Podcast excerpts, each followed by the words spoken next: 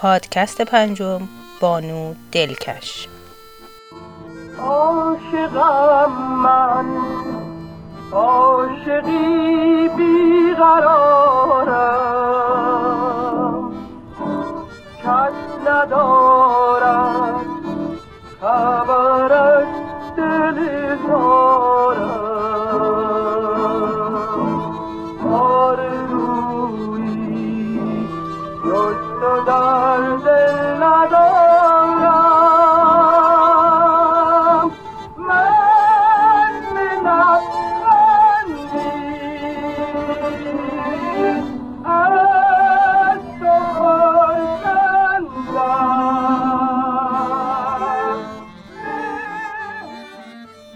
دلکش با نام اصلی اسمت باقرپور پنبه فروش سه اسفند سال 1303 در بابل به دنیا آمد. او از همان دوران کودکی استعداد خود را در خوانندگی نشان داد و هر جا که بچه های محل گرد هم می آمدند آغاز به خواندن می کرد. اسمت دوران کودکی را بدون که به مدرسه برود در بابل ماند. هنگامی که دوازده ساله شد پدرش درگذشت مادر که در کنار اسمت دارای شش دختر و سه پسر دیگر بود تصمیم گرفت او را به یکی از دخترانش که در تهران ازدواج کرده بود بسپارد. تا هم خرجی از روی دوشش برداشته شود هم اسمت بتواند در تهران مدرسه برود. او اسمت را بخچه به بغل به یکی از دوستان شوهرش که راننده کامیون بود و از مازندران به تهران برنج می برد سپرد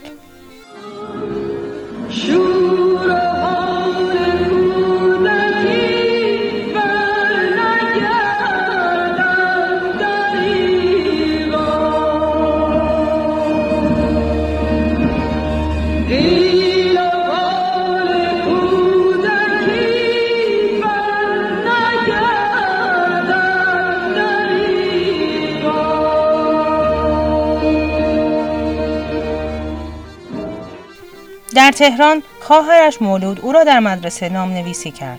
هنگامی که اسمت دبستان را آغاز کرد دوازده سال سن داشت و همین باعث شد تا سوژه متلک های همکلاسی هایش شود.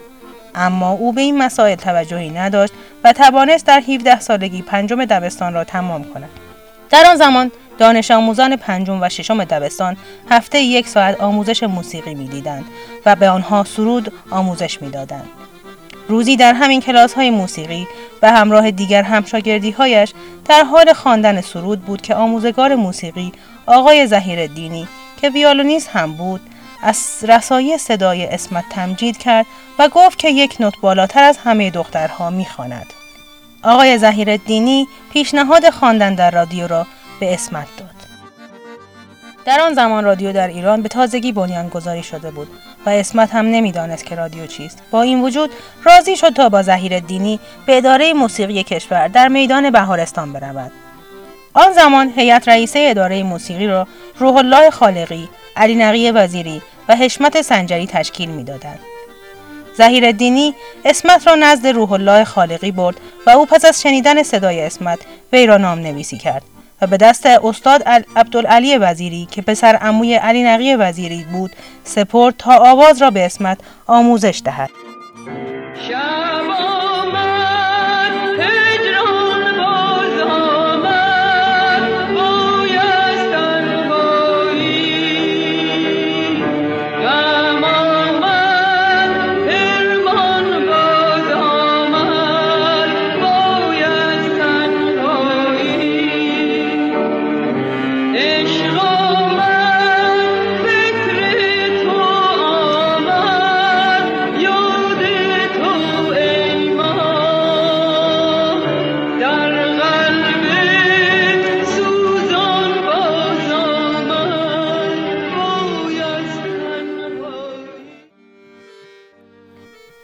بسیار زود گوشه های درآمد زابل مویه و مخالف دستگاه سگاه را آموخت.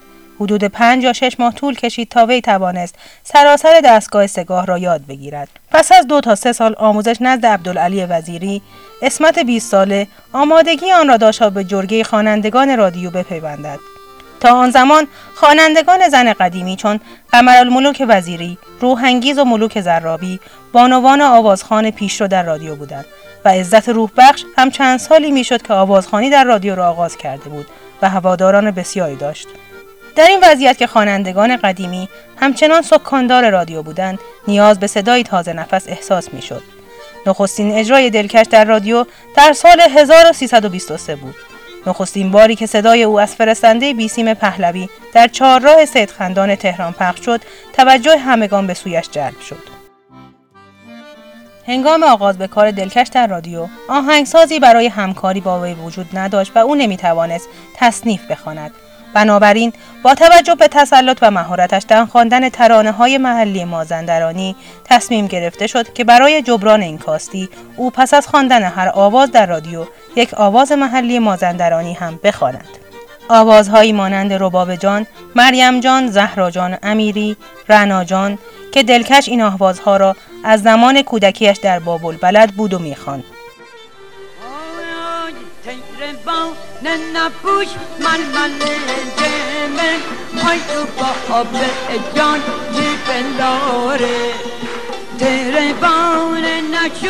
توی خانه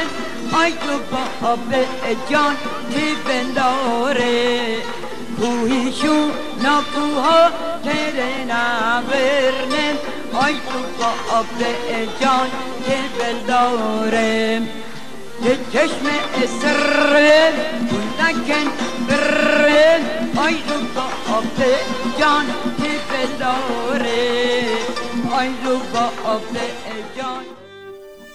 در آن سالها خواندن آوازهای بومی چندان فراگیر نبود و سبک خاص دلکش در کنار خواندن صحیح و دلنشینش موجب شد تا بسیار زود سر زبانها بیفتد. مردم از آوازهای مازندرانی دلکش بسیار استقبال کردند و نامه های فراوانی برای تکرار ترانه های مازندرانیش به رادیو فرستادند. هر یک شنبه که او در رادیو اجرا داشت مردم بسیاری روبروی ساختمان رادیو جمع می شدند تا او را از نزدیک ببینند. روح الله خالقی برای آغاز حرفه اسمت نام هنری دلکش را برگزید. دلکش نام گوشه دستگاه ماهور است. در مدت زمان کوتاهی که از پیوستن دلکش به رادیو گذشته بود در حالی که فقط 21 سال سن داشت به جمع بزرگان رادیو پیوست و با خوانندگان بزرگ و نامی ترانه های دو صدایی اجرا کرد. به دلکش القابی چون زن هنجر طلایی و بانوی آواز ایران داده بودند.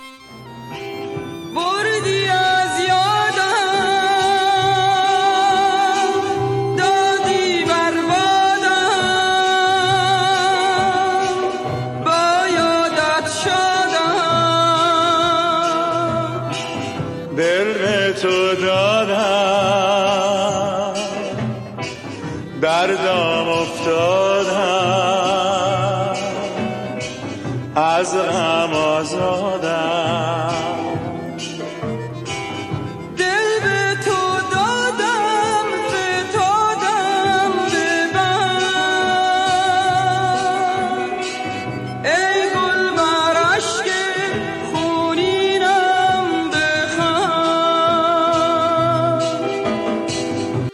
دلکشی که حتی نمی‌دانست سینما چیست در اواخر دهه 20 برای نخستین بار وارد سینمای ایران شد. اسماعیل کوشان در شرکت پارس فیلم متوجه پتانسیل بالای او برای ورود به سینما شد. نخستین فیلم دلکش در شرکت پارس فیلم شرمسار بود که فیلم نامش را علی کسمایی نوشته بود. فیلم با استقبال فراوانی روبرو شد و با 200 هزار تومن فروش پرفروشترین فیلم سال شد. سپس در فیلم مادر با قمرالملوک وزیری هم بازی شد.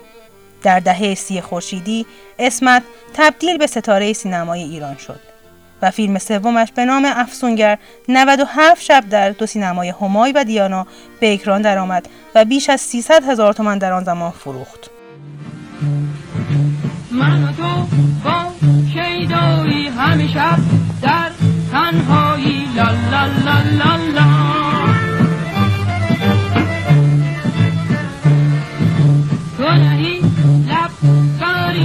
بکشم زان رنگین لب لا صدای دلکش افزون بر حجم بالا قدرت و گستردگی فراوانی داشت و طبق گفته پژوهشگر و کارشناس موسیقی رضا مجرد دلکش تنها خواننده با صدای چپکوک زنانه ای بود که در خوانندگی راستکوک هم تبهر کافی داشت. غلام حسین بنان اجرای دلکش را به اجرای دو صدایی تشبیه می کرد که مشنونده می انگارد صدای بم برای مرد و صدای زیر برای زن است. حسین قوامی دلکش را تنها خانم خواننده می دانست که هرگز فالش خارج نخواند و همه ملودی و کلام را صحیح اجرا کرد و هیچ گونه لغزشی در تحریرها، سکوتها، سایر ظرافتها و ریزکاری های خوانندگی او شنیده نشد. محمود محمودی خانساری باور داشت که بسیاری از خوانندگان مرد باید بنشینند و با گوش سپردن به آواز دلکش راه و رسم صحیح خواندن را بیاموزند. علی تجویدی باور داشت که هیچ خواننده‌ای به خوبی دلکش قدرت فراگیری شعر و آهنگ و آمیختن درست این دو را با هم ندارد و پیشنهاد داد تا دلکش برای تحصیل موسیقی به اتریش برود تا نابغه بزرگ موسیقی قرن شود و هنر آموزان بسیاری را تربیت کند. سر به صحرا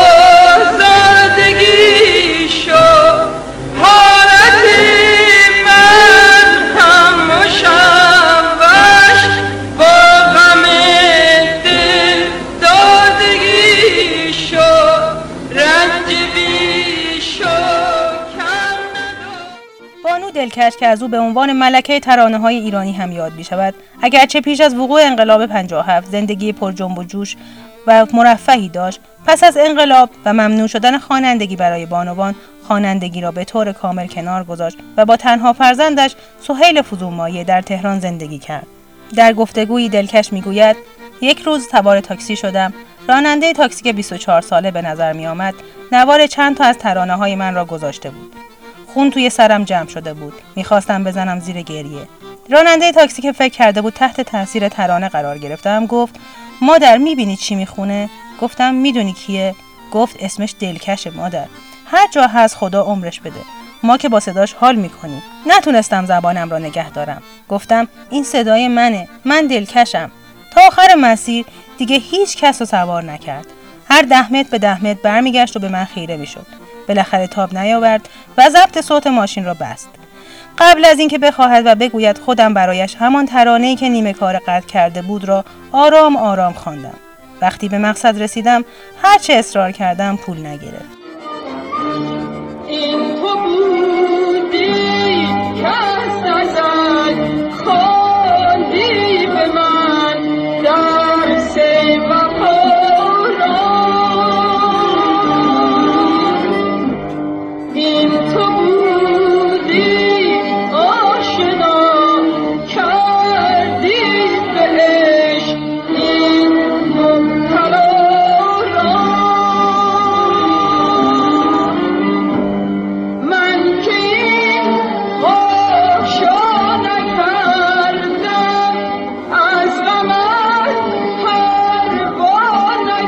دلکش مدتی در بیمارستان بستری بود و در نهایت غروب روز چهارشنبه 11 شهریور 1383 در تهران و در بیمارستان ایرانمهر به دلیل بیماری کلیوی درگذشت. پیکر او بعد از چهار روز در امامزاده طاهر کرج به خاک سپرده شد. پس از مرگ دلکش به جز چند نشست و سخنرانی کوچک مراسم چندانی برای بزرگداشت وی برگزار نشد. همچنین شبکه های رادیویی تلویزیونی صدا و سیما خبری از درگذشت وی پخش نکرد و تنها چند روزنامه چند سطر کوتاه درباره درگذشت وی نوشت.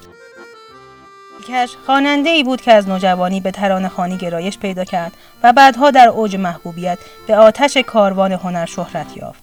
دلکش گرچه از این دنیا کوچ کرد ولی با صدای رسا و دلنشینش همیشه در بین ما باقی خواهد ماند.